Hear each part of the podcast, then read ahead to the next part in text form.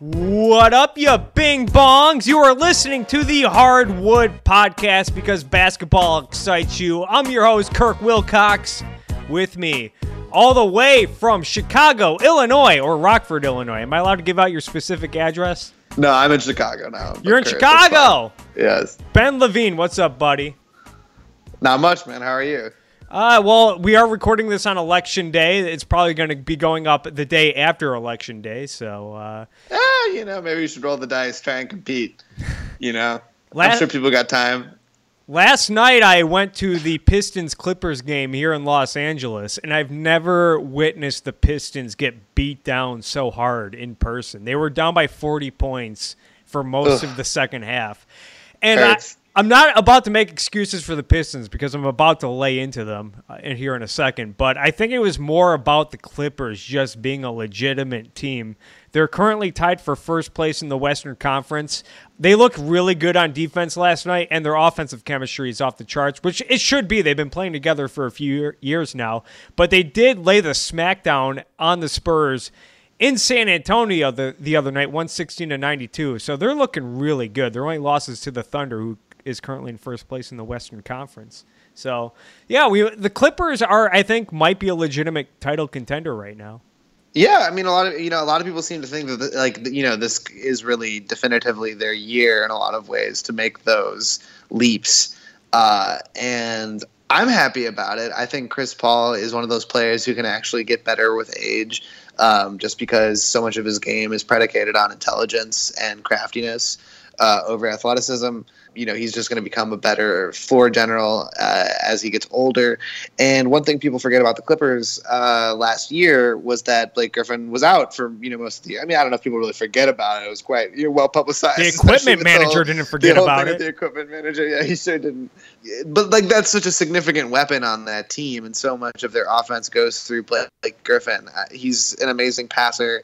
Um, is a great post player, high post and low post at Yes. this point in his career, and uh, he's he's just as good as it gets really at the power forward position. So when you're missing a guy like that, it definitely takes a lot out of what you're doing. Uh, he's you know you got a whole team built around that Chris Paul, Blake Griffin pick and roll basically. So. Uh, the Clippers are back by all accounts. Hopefully, they can make it to the Western Conference Finals this year. That'd be awesome. But they do have to go through the juggernauts that are the Spurs and the Warriors once again. So uh, we'll and the Thunder. The out. Thunder are looking pretty good too. I, I don't think the Thunder are title contenders. Ah, such a party pooper. You know me and the Thunder, man. You know me and the Thunder. I doubted them even when KD was on the team, and they didn't make it. right? They got very close, but they didn't make it. Close, but it it wasn't the year of uh, three to one leads in uh, series. But I want to move on to the Pistons. You got to bear with me because I have a lot Sure. I want to say right now. I want to bring up the secrets. You know what the secret is, right? What's the secret? You haven't read Bill Simmons' The Book of Basketball? I have read Bill Simmons' The book of basketball, but for our lovely audience, why don't you entertain all of us? All right. The entire first chapter of his book is all about the secret, the secret to winning in professional basketball. And he tells this story about how he met Isiah Thomas in Las Vegas, which was a big deal for him because Isiah Thomas had threatened Bill Simmons at one point because Bill Simmons relentlessly went after Isiah Thomas when he was a lousy G general manager for the New York Knickerbockers. But Bill Simmons at some point during their meeting asked Isiah Thomas about the secret because he had recalled a random ass interview after the Bad Boys Pistons had won their first championship. Isiah Thomas mentioned the secret to winning, but no one really explored that concept further. And Isiah Thomas told Bill Simmons that the secret to winning in the National Basketball Association is that it's not about basketball. In other words, a lot of people think creating a championship contender in the NBA, it's about finding your shooters, finding your rim protector, finding your go-to scorer, your low post scorer, finding your spark off the bench, finding a good uh, perimeter defender. You need all that stuff. Isiah Thomas says, yeah, all that stuff matters.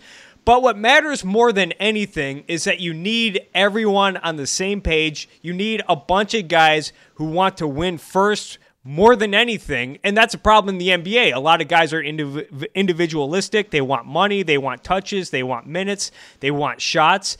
And this was exemplified with the Bad Boy Pistons, as Bill Simmons notes in his book, and it was mentioned in the Bad Boys 30 for 30 when Adrian Dantley got traded. Adrian Dantley was a prolific scorer throughout the 80s. He had actually led the league in scoring, I think, in 1984 for the Utah Jazz. And when he played for the Pistons, he was taking minutes away from Dennis Rodman, and he there were games where he refused to come off the floor in crunch time, and he was butting heads with Isiah Thomas. And but it wasn't his team; it was Isiah Thomas's team, and it was Chuck Daly's team. And further, Adrian Dantley was taking minutes away from guys like Joe Dumars and Dennis Rodman. Wouldn't come off the floor in crunch time, butted heads with Chuck Daly and they eventually traded him. And at the time, everyone was like, "Whoa, this is a horrible trade. What are you doing?" Adrian Dantley is one of the best scorers in the NBA. But it actually helped the Pistons because it relieved that locker room tension, and it was clear who the leaders of the team were, and they were. A, it wasn't about Adrian Dantley. Adrian Dantley was too selfish. They needed guys who wanted to win. That was their. That was the top priority in Detroit. Sure. Why do I bring this up? Andre Drummond is the face of the Detroit Pistons. Is there any question about that as an outsider? You when you no. think the Pistons, it's Andre Drummond's team, right? Clearly the best player on your team. Yeah, best rebounder in the league. He's he just got a fat extension. I don't think Stan Van Gundy comes to Detroit without a superstar potential player like Andre Drummond. And I think he's was, he on, the, was he on the Olympic team too? Oh, I, I or was he just I, was he was on Team on USA. uh, I know that he was on Team USA at least for one tournament. Um, point being, he's a very good basketball player. oh, he's phenomenal, and there are yeah. a lot of things I like about him. What I really don't like is last week against the Brooklyn Nets. Not a good team, right? The Brooklyn Nets. There's no controversy saying this.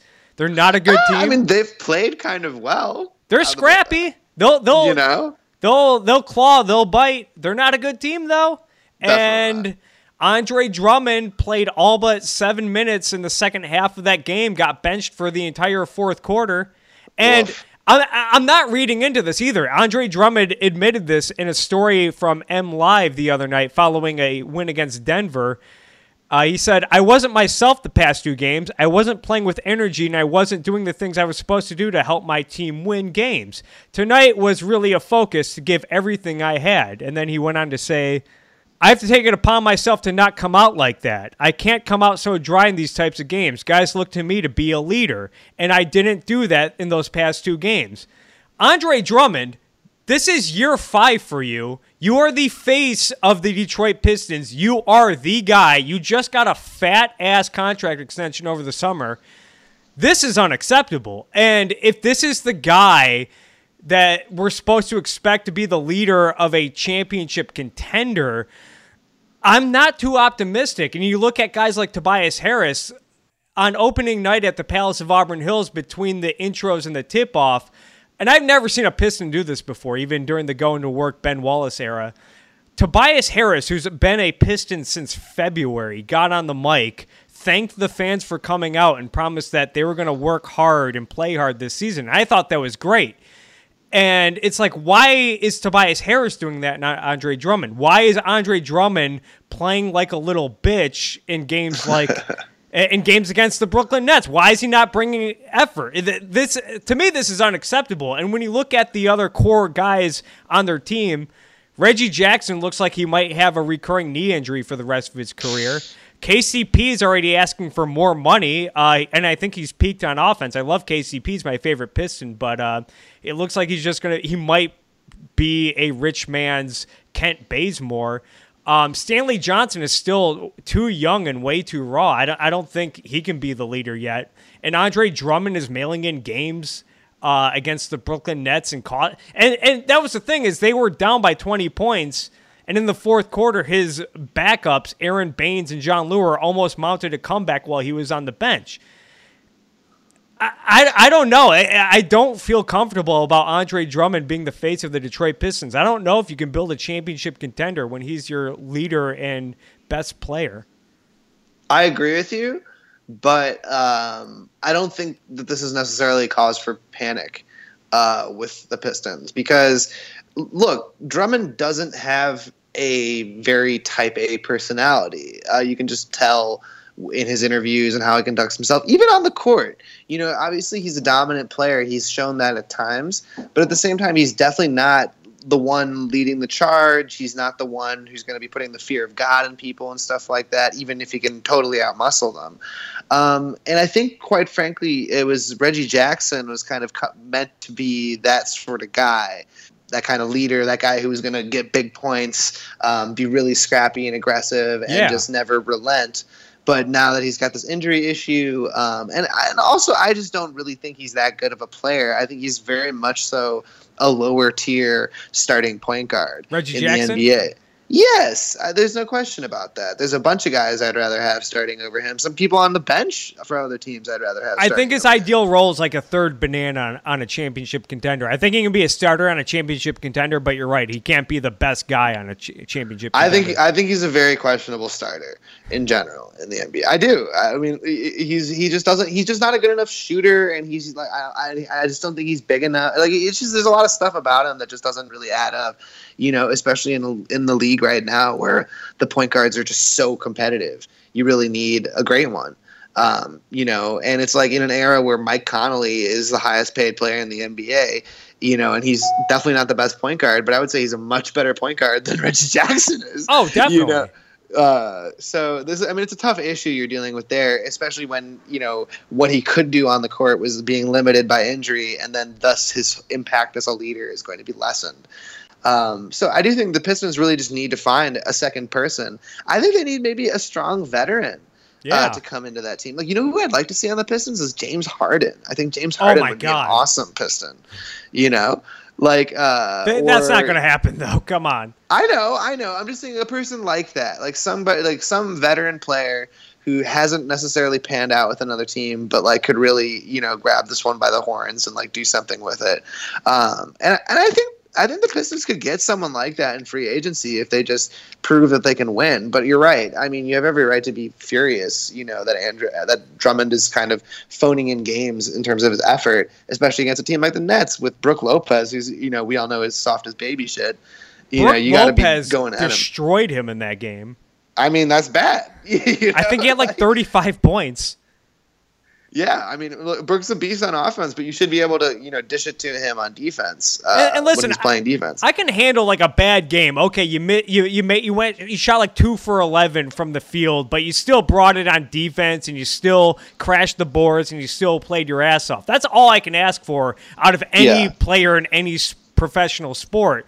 But it's like if you're phoning in games and your coach is benching you for the entire fourth quarter when you're the face of the franchise, what does that say to everyone else? And that's a point I forgot to make was I think that's important when you look at guys like Jordan and Kobe when those guys bring it every night and they're so psychopathically competitive that forces everyone else to fall in line and if anyone disrupts that or questions that, then either they're put in check or they're out because you're not going to mess Yeah. with Michael Jordan. Whereas if it's Andre Drummond, if he's phoning in games and you're someone like a Stanley Johnson or a Jon Leuer, it's like, well, if this guy's not going to try hard and we're not going to have a chance to win the game, why should I try hard? You know, it's For sure.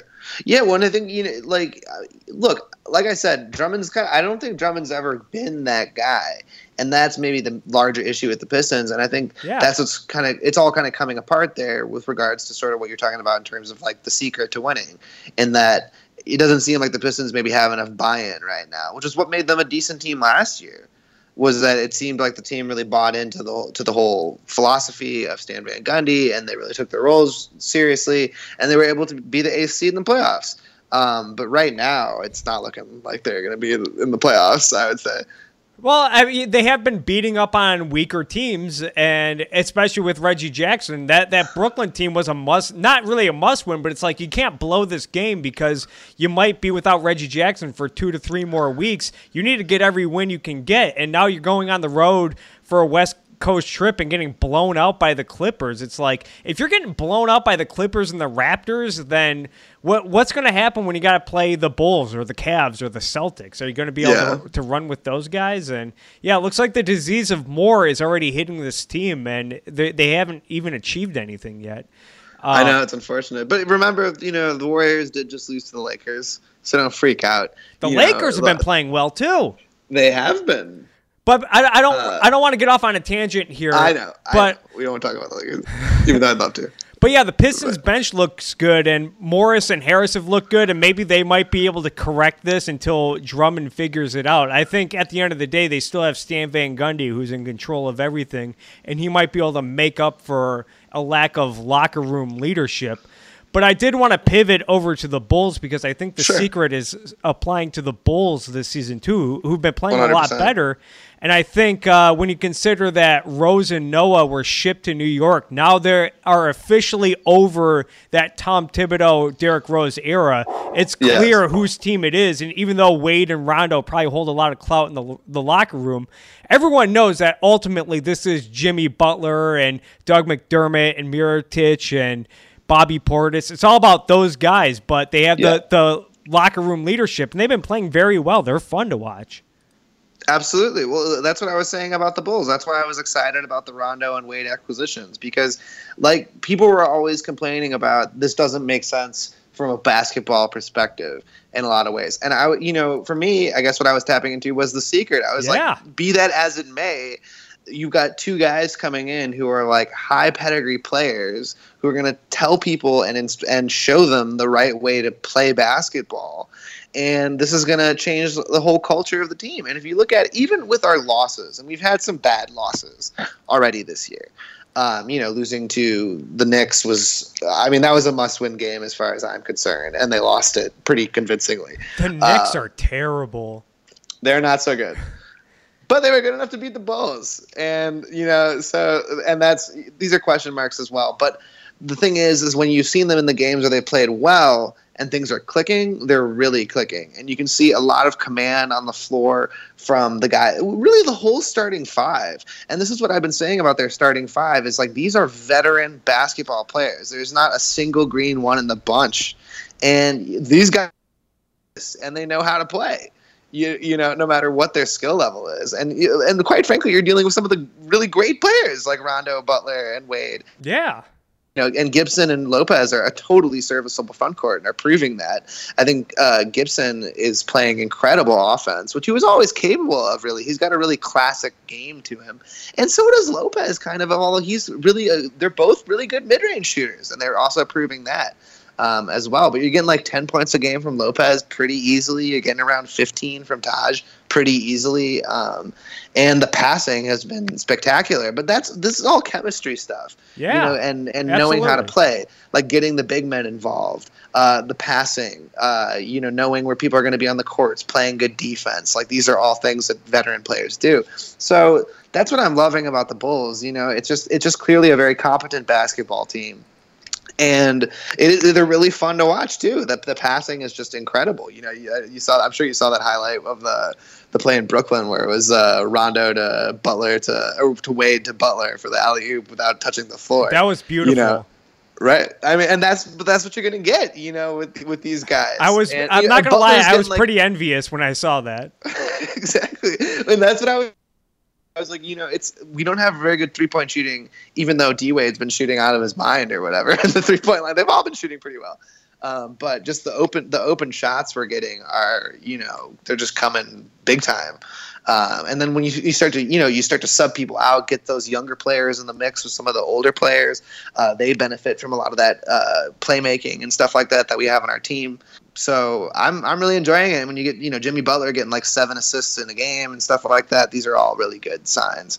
So I'm optimistic about the Bulls. They're for sure going to make the playoffs, I think, and I think they're going to be a tough tough matchup for anyone. Which was that's what I said I wanted out of this team. I just wanted them to be a tough team.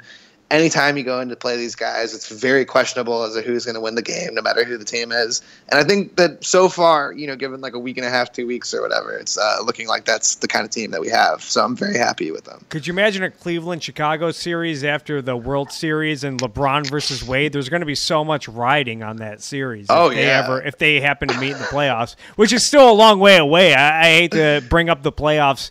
Uh, what eight games into the season, but uh, yeah, there. I mean, there's a lot of rivalry there between Chicago and Cleveland. Yeah, but but you know, just make no mistake, the Bulls are a team to watch. They're a threat in the East. Uh, Not to mention LeBron's from Ohio and Wade is from Chicago. Yeah, I know. It's a, it's very cool. The whole thing is very it's very awesome. And uh, well, also you know it's nice for Butler too. This is really Butler's first year where he's coming in like you were talking about the unquestioned leader of that team. There's no Derrick. There's no Joakim. You know that's all done. And he's I think he might be the most veteran player on the team besides Taj maybe.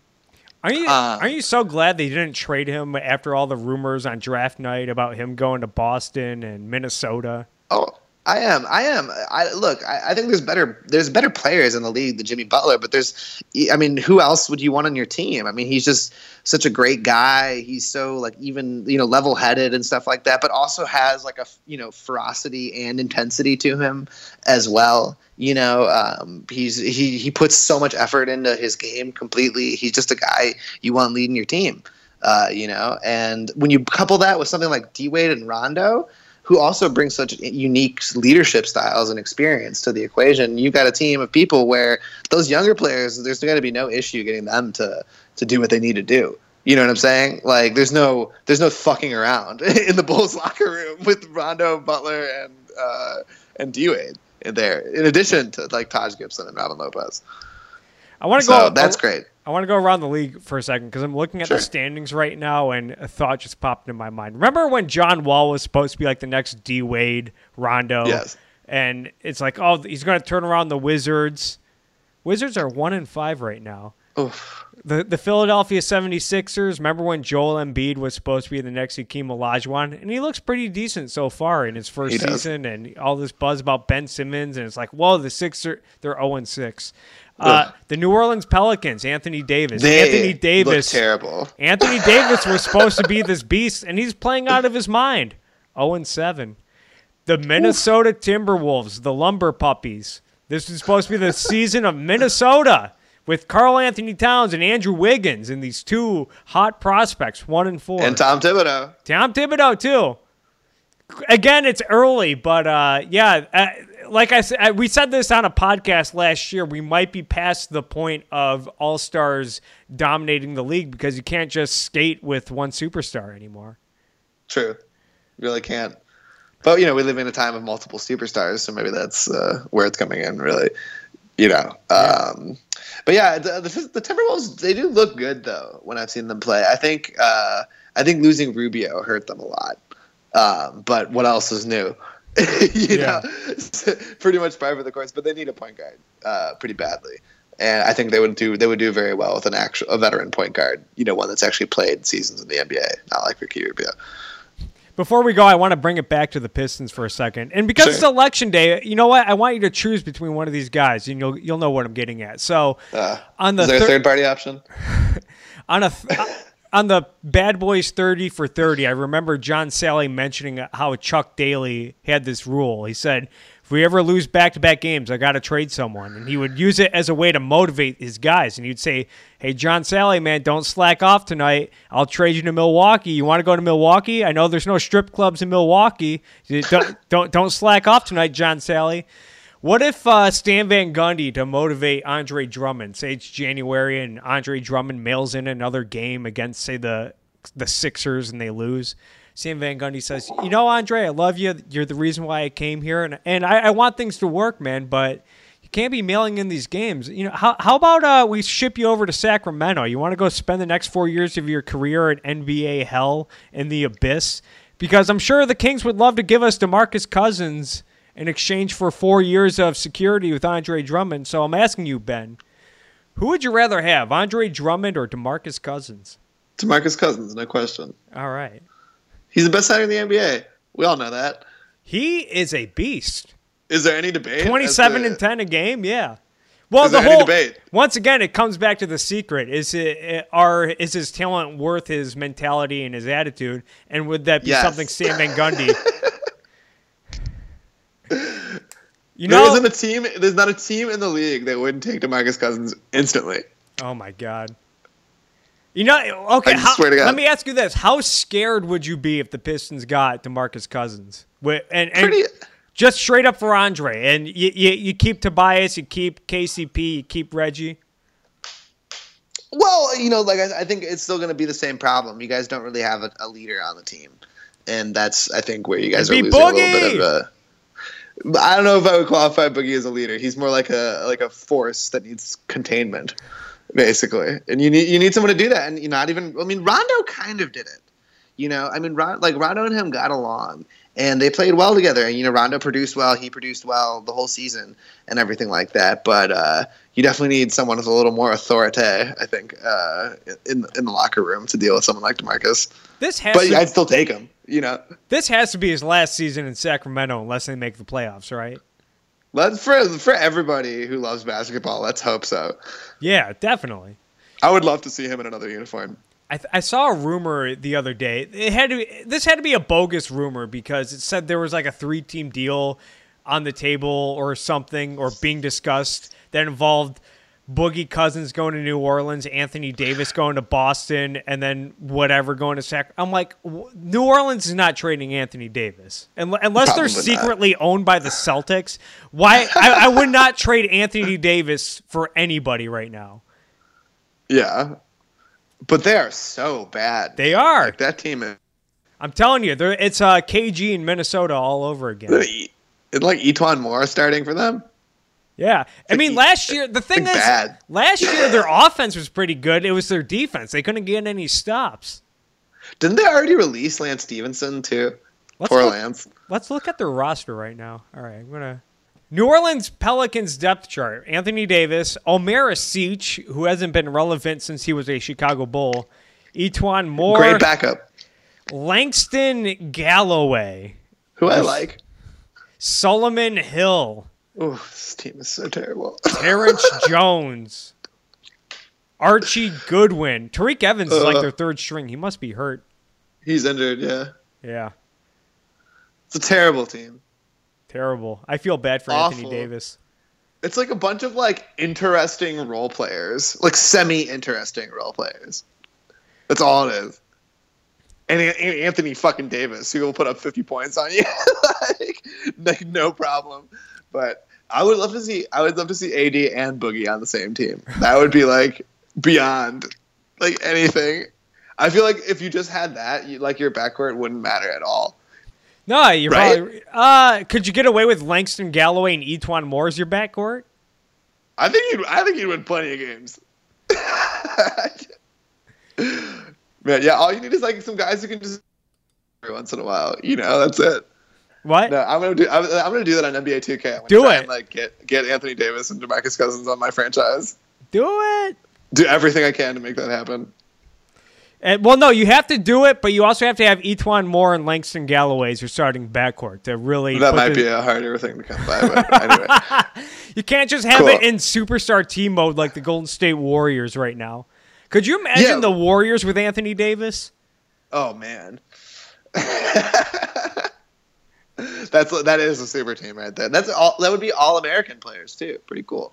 Oh yeah, I was thinking that. Pretty I'm like, what better player for the Golden State Warriors than Anthony Davis, who can play, who can defend the pick and roll better than any big and protect the rim better than any big.